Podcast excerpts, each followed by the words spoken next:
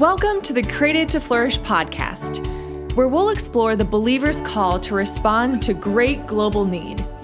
In each episode, we'll be reading a chapter from a book called Created to Flourish, co authored by Peter Greer and Phil Smith, and we'll examine how employment based solutions empower families to use their God given abilities to serve their communities.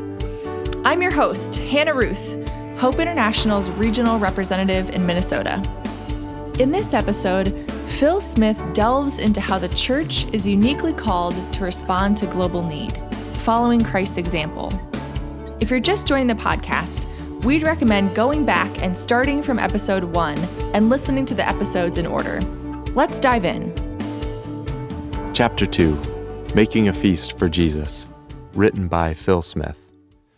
Three out of four ways the church tries to share the gospel will fail to have long term results.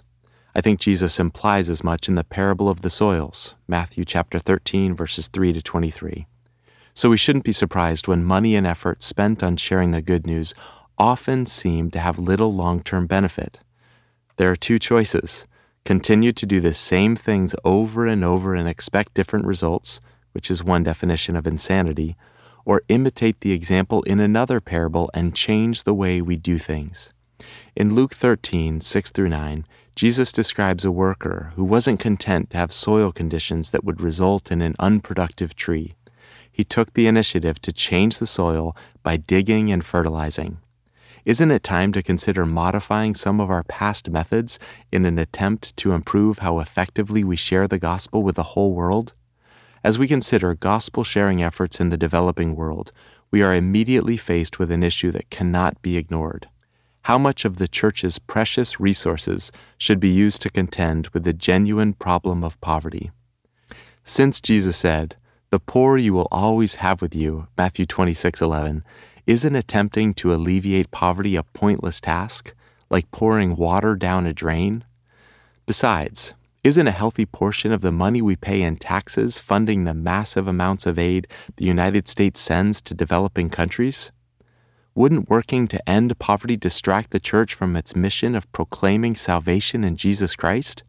And doesn't it seem like the church should be focused on achievable goals rather than a utopian social dream? My understanding of poverty and the church's proper response began to change at home in my favorite room, the kitchen. My wife, Shannon, is a professional chef who loves teaching youngsters how to cook. Peeking into the kitchen one day, I saw my daughter and three other girls cooking. Meredith was chopping onions with sunglasses on to keep her eyes from watering, while Hannah was tentatively cutting carrots, and the two other girls were working at their own assigned tasks. Under Sharon's tutelage, these teenagers were making a feast of roasted pepper pork with raspberry sauce, garlic potatoes, and fresh sauteed green beans. As I walked back to my office, it hit me. Meredith wasn't just mechanically chopping onions, she was making a feast. Hannah wasn't just cutting carrots, she was preparing a banquet. With a common purpose, recipes, and teamwork, the girls were creating something greater and more beautiful than the sum of its parts. While you can chop vegetables without making a feast, you can't make a feast without chopping vegetables. Sitting in my office, I thought about the church's stance on international poverty and missions. What are we making, I wondered? A feast or just a mountain of carrot sticks? There are Christians doing millions of tasks around the world every day. We give away wheelchairs, start orphanages, pass out bags of rice, and dig wells. We proclaim the gospel, teach in theological institutions, and plant churches. Surely all these activities are good, but how do they join together in making a savory feast? What is the recipe that should unite the efforts of the church? Here is the key question Is serving those in poverty a distraction from our core mission of evangelism and discipleship, or is it a necessary ingredient? Jesus said, People will come from east and west and north and south and will take their places at the feast in the kingdom of God. Luke 13:29. As we consider how to do our part in making the feast and increasing the number of invitees, let's explore the biblical and historical background of service to families in need and examine its contemporary relevance. A paradox. For the first 50 years of my life, I didn't recognize one of the paradoxes in my thought process. Most churches I attended had a missions committee focused on evangelism and a separate benevolence committee that responded to need. This structure disconnected proclaiming the gospel from meeting physical needs. Church members seemed to internalize the message that the two functions were separate. Missions committees were motivated and directed by scriptures such as, Therefore go and make disciples of all nations, baptizing them in the name of the Father and of the Son and of the Holy Spirit, and teaching them to obey everything I have commanded you. Matthew 28 19 and 20. But you will receive power when the Holy Spirit comes on you, and you will be my witnesses in Jerusalem and in Judea and Samaria and to the ends of the earth. Acts 1 8. And how can they hear without someone preaching to them? And how can anyone preach unless they are sent? As it is written, How beautiful are the feet of those who bring good news. Romans 10 14 and 15. With these scriptures in mind, the Missions Committee spent their budgets primarily on sending U.S. missionaries overseas or to isolated communities in the U.S. Benevolence committees were motivated by scriptures such as, Truly I tell you, Whatever you did for one of the least of these brothers and sisters of mine, you did for me. Matthew 25:40. Sell everything you have and give to the poor, and you will have treasure in heaven. Luke 18:22. Suppose a brother or a sister is without clothes and daily food. If one of you says to them, "Go in peace, keep warm and well fed," but does nothing about their physical needs, what good is it? James 2:15 and 16. Heeding these words, they feed the hungry, clothe the naked, and shelter the homeless. Most often, this occurs in the local community, but sometimes it is done overseas too. The acts of meeting spiritual needs and physical needs are so often separated that many Christians no longer seem to notice. How does Scripture lead us in thinking through this issue? Let's examine the life of Christ and the response of the early church. The example of Jesus. In Luke 4 16 to 30, Jesus publicly declares his mandate on earth for the first time. He is speaking to people who think they know him, yet his words produce a murderous fury. What could have been so inflammatory? Jesus first reads from the Old Testament passage of Isaiah 61 1 and 2. The Spirit of the Lord is on me, because he has anointed me to proclaim good news to the poor. He has sent me to proclaim freedom for the prisoners and recovery of sight for the blind to set the oppressed free, to proclaim the year of the Lord's favor. Luke 4 18 and 19. Jesus takes those familiar words and startles his listeners with his one point sermon Today the scripture is fulfilled in your hearing. He goes on to say these benefits will extend to those outside of the Jewish faith. When Jesus spoke of the year of the Lord's favor, he was probably referring to the year of Jubilee, Every 50 years, a trumpet was blown on the Day of Atonement to proclaim liberty throughout the land to all its inhabitants. Leviticus 25:10. This proclamation freed people from crushing debt and slavery and returned land to families who had been forced by economic hardship to sell it. Jubilee alleviated the worst effects of continuing indebtedness and poverty. It was the release from debt and the restoration of rightful inheritance. This way of describing the mission of Jesus has both concrete and spiritual dimensions. The word release in Greek, Aramaic, and Hebrew means breaking free from financial debts, as well as the release from or forgiveness of sins. God is concerned about economic realities, physical imprisonment, and visual blindness. But he also speaks of freedom from the debt of sin and spiritual bondage. Jesus lived this full definition of release by combining care for the physical person with care for the soul. From the beginning, Jesus went throughout Galilee, teaching in their synagogues, proclaiming the good news of the kingdom, and healing every disease and sickness among the people. Matthew 4:23. He both proclaimed and demonstrated freedom in its most complete sense.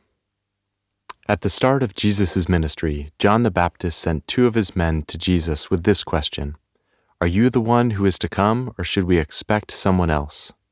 As Luke tells the story in Luke 7 18 to 23, it appears Jesus heard the question and without saying a word, turned away and continued whatever he was already doing.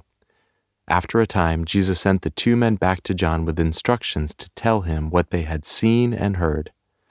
The blind receive sight, the lame walk, those who have leprosy are cleansed, the deaf hear, the dead are raised, and the good news is proclaimed to the poor. When Jesus specifically sets out to prove that he is the Messiah, the promised one, what does he do? He meets physical needs and preaches good news. There were times when Jesus taught, and other times he simply met people's physical needs. In each situation, he did what best demonstrated the expansive nature of the kingdom of God, that it will last for eternity and is already here changing lives. Rather than viewing the actions and teachings of Jesus as a rainbow spectrum of loving and necessary interactions, we often separate the colors with a distorted prism because we want to emphasize one thing or another. Perhaps we have a personal preference for spoken evangelism or for fighting physical hunger. But our preferences should not place filters before our eyes and cause us to ignore the balance that's so evident in the life of Christ. A clear example of an unfiltered viewpoint is the interplay between the Great Commission and the greatest commandment. Not long before departing earth, Jesus commissioned his disciples, saying, Therefore go and make disciples of all nations, baptizing them in the name of the Father, and of the Son, and of the Holy Spirit, and teaching them to obey everything I have commanded you. Matthew 28 19 and 20. Yet only a few weeks earlier, Jesus had given the greatest commandment by stating, Love the Lord your God with all your heart, and with all your soul, and with all your mind. This is the first and greatest commandment. And the second is like it love your neighbor as yourself. Matthew 22 37 39. The ministry of Christ demonstrated the seamless harmony of obeying both the Great Commission and the greatest commandment. The early disciples. Immediately following the death and resurrection of Jesus Christ, his followers imitated his pattern of meeting both physical and spiritual needs. They understood the ministry of Jesus was to be continued on earth through them by the power of the Holy Spirit. The disciples did not separate doing good works from proclaiming the good news. The gospel wasn't only an abstract idea that could save souls, but tangible good news with earthly relevance. This had been impressed on the disciples not only by the daily actions of Jesus, but in their first assignments. When Jesus sent out the twelve apostles, and later when he sent out the seventy disciples, his instructions focused on two things preaching the good news and meeting physical needs. The results were so astounding, Jesus said, I saw Satan fall like lightning from heaven. Luke 10:18. Many years later, the concern of James, Peter, and John that those in poverty be included in the ongoing proclamation of Christ's message prompted them to encourage Paul to continue to remember the poor. Paul's response was that this was the very thing I had been eager to do all along. Galatians 2:10. That may seem an unlikely response from the apostle so well known for his theological writings that focus on orthodoxy, right beliefs. Yet Paul was just as concerned with orthopraxis, right living, and how faith impacts the way we serve others. For Paul, a proper understanding of what God does for us should change the way we live, including how we interact with people in poverty. Take the example of the church Paul started in Ephesus, which changed the culture of its city and swelled to as many as 50,000 members. Acts 19 shows Paul's progress and influence there. He first tried to take the gospel to the Jews in that city. After limited success, he started the first Christian college. In just two years, Paul may have lectured more than 4,000 hours in the school, but he did more than just preach the good news. God did extraordinary miracles through Paul, so that even handkerchiefs and aprons that had touched him were taken to the sick, and their illnesses were cured, and the evil spirits left them. Acts 19 11 and 12. In Paul's last meeting with the elders of Ephesus, he emphasized the importance of both sharing the gospel directly and meeting physical needs. He said, However, I consider my life worth nothing to me. My only aim is to finish the race and complete the task the Lord Jesus has given me, the task of testifying to the good news of God's grace. Acts 20 24. He continued, In everything I did, I showed you that by this kind of hard work, we must help the weak, remembering the words the Lord Jesus himself said, It is more blessed to give than to receive. Acts 20:35. Paul, perhaps the church's most influential theologian, new followers of Christ were called to an integrated life. There is no question that throughout the New Testament, the apostles and other leaders were intent on meeting both the spiritual and physical needs of others, just as Jesus was. In the following centuries, early Christians were intent on doing the same. The Early Church Rodney Stark argues persuasively in The Rise of Christianity that Christianity rose to prominence in the Roman world during the first three centuries after Jesus because Christians met the physical and spiritual needs of people even during times of plague and suffering. He says the obscure Jewish sect became a dominant religious force as a result of its social benefits. In times of crisis, Christians loved all people, not just their own. The early centuries of Christianity were trying and difficult times, and epidemics were rampant. Out of fear of catching these illnesses, unbelievers often fled outbreaks, while Christians stayed behind to provide care for those in need. As a result, many unbelievers, who had been essentially abandoned by their previous social networks, converted to Christianity. The doctrines of the Christian faith suddenly made sense to people because they saw that the everyday practice of those doctrines produced a better life. Consequently, Christian community was something for which many people longed. Christianity grew because it was attractive and inclusive. When suffering people received the love of a Christian community, they often wanted to be a part of that community. While the early Christians still longed for the rewards of heaven, they experienced the blessings of God in their day to day lives as well. Due to the influence of Constantine in the fourth century, the Roman Catholic Church became the dominant repository of Christian life in the Western world. Its history of meeting spiritual and physical needs since then is uneven, but certainly there have been leaders of great compassion throughout the centuries, such as St. Augustine, whose church conducted rescue operations when slave ships landed in their town. St. Francis of Assisi, famous for both helping those in poverty and preaching the gospel. And St. Catherine of Siena, who stayed behind to care for the sick when others fled the onslaught of the plague in the 14th century. In 18th and 19th century England and United States, the pattern of engagement with social concerns remained an unmistakable companion for the message of Christ. One historian said that this period, known as the Evangelical Revival, did more to transfigure the moral character of the general populace than any other movement British history can record.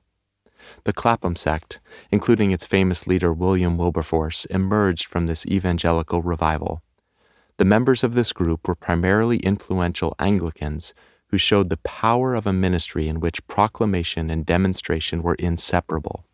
They were instrumental in founding missionary and tract societies, including the British and Foreign Bible Society and the Church Missionary Society. They also worked tirelessly to combat injustices and establish righteousness throughout the world. Their efforts centered on the liberation of slaves, the abolition of the slave trade both in Britain and around the world, and the reform of the penal system. As celebrated by the movie Amazing Grace, the year 2006 marked the bicentennial of the abolition of the slave trade in England, the best known of their efforts. One member of the Clapham sect, Hannah More, played a significant role among the disadvantaged communities where she served. In Fierce Convictions, Karen Swallow Prior profiles how More served her community by establishing banking cooperatives among women who were excluded from the banks. These banking clubs allowed women to save small amounts of money each quarter safely with a larger group. Then, if one of the members of the club lost her job or contracted an illness, she received a payment from the group to help her cope. During this time, there were many other groups and individuals who combined word and deed as they battled social evils around the world, such as the opium trade, forced labor, kidnapping, prostitution, the caste system, and infanticide. Missionaries were as well known for their help in medicine, clean water, and agriculture as for their sharing of the gospel.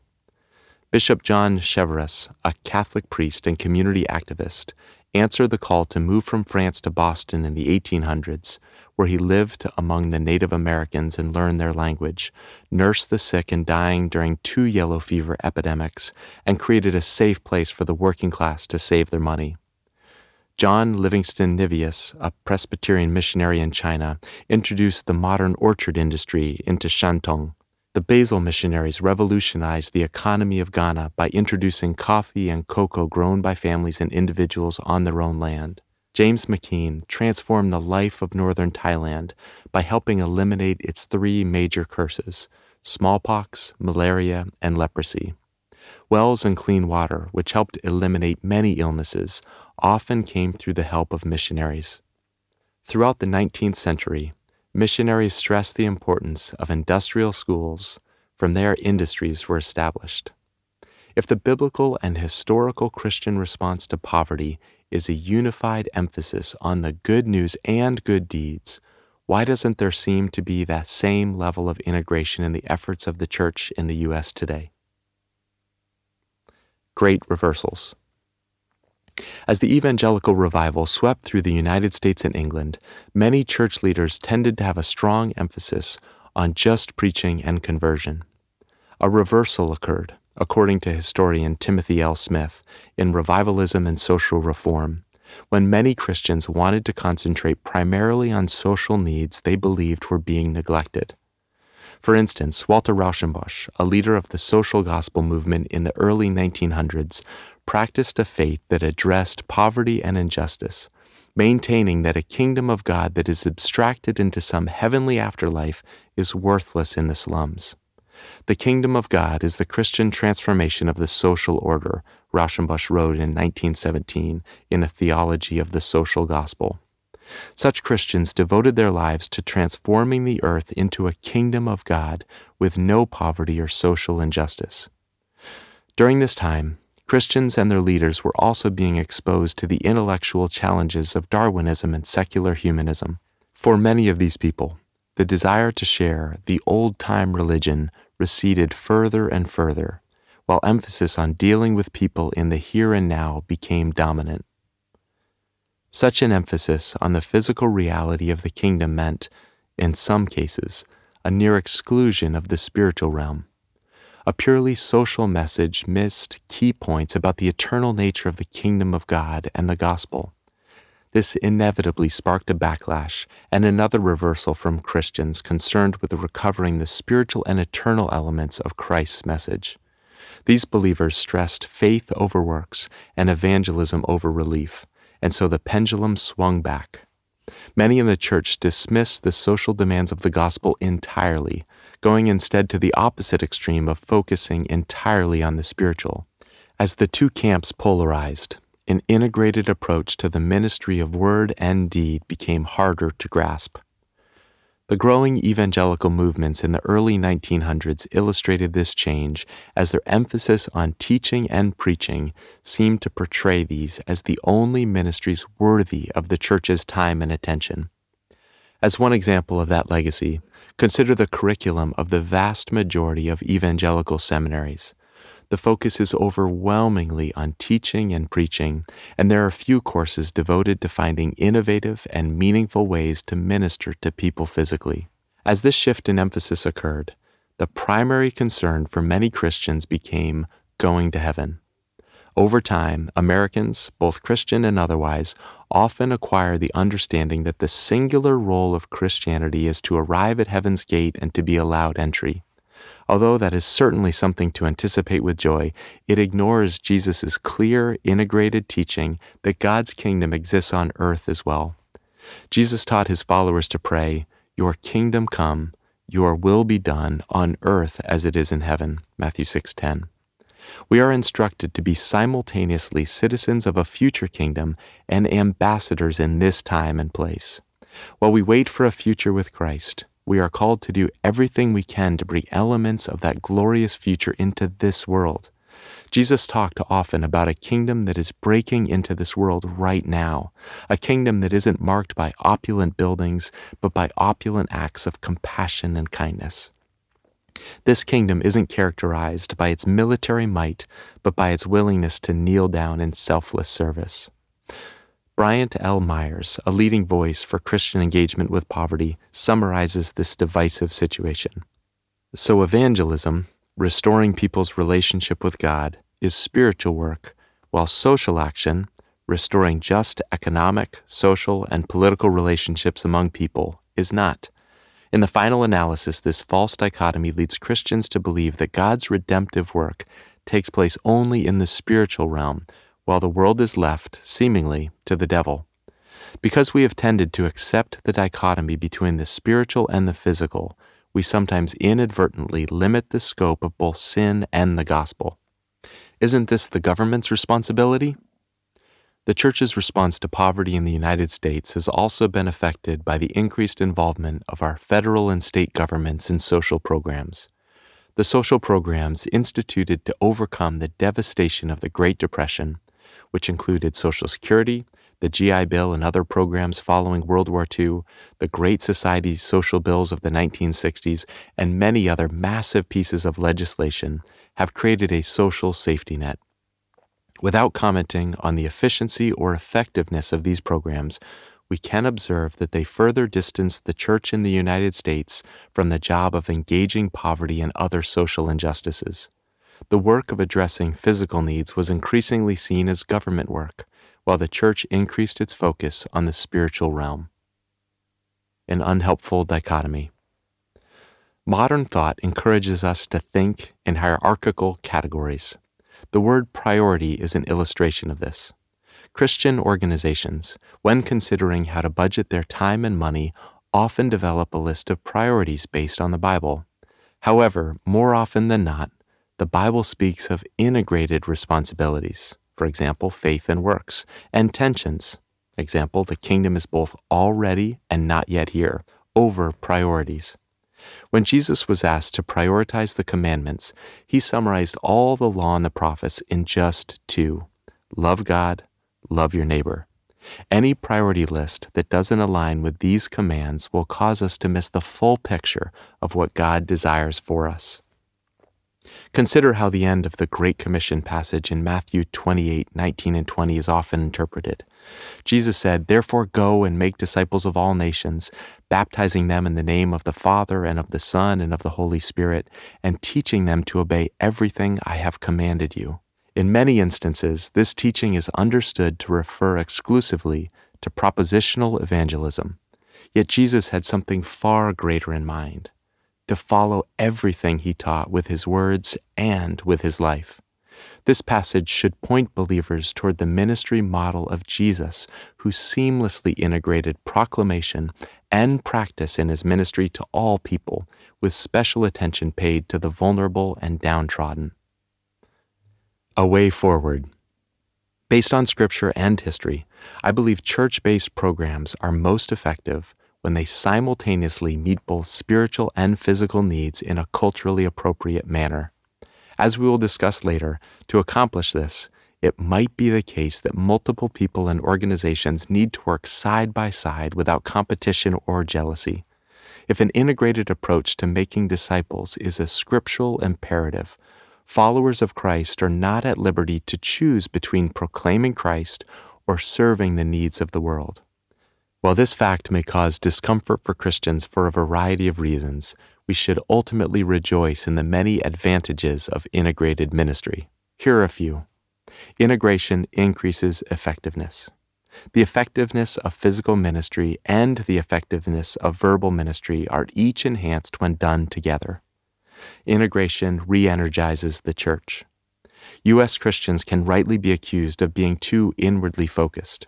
Service is what the church was designed for, and when we do it, we benefit in many ways. Integration helps correct an image problem. Christians are often known only for what we are against. Helping people materially provides a way for followers of Jesus to be known for something positive. Leroy Barber, co founder and executive director of the Voices Project, lays down the gauntlet. Christian rhetoric without tangible acts of love is hypocrisy. Integration improves trust and builds relationships. Research shows that the majority of Christians came to faith as a result of a relationship. Although not supported by rigorous data analysis, my own experience certainly supports the finding that relationships are the most important factor in people coming to faith. God's body on earth, the church, is uniquely able to provide a special feast for people around the world by simultaneously meeting spiritual and physical needs. Many of the church's characteristics that allow it to function so well in this regard are obvious, such as its physical presence in so many communities around the world. But God provided some additional strategies for the church to use. Charity is one of those strategies that is not only biblically recommended, but also relatively easy to use. Unfortunately, it can also be easily misused. Thanks for joining us on the Created to Flourish podcast. This podcast is a production of Hope International, a global nonprofit that responds to the call to serve those living in poverty by providing discipleship, biblically based training, a safe place to save, and small business loans. If you're interested in learning more about Hope International, we invite you to check out Hope's website, www.hopeinternational.org/flourish.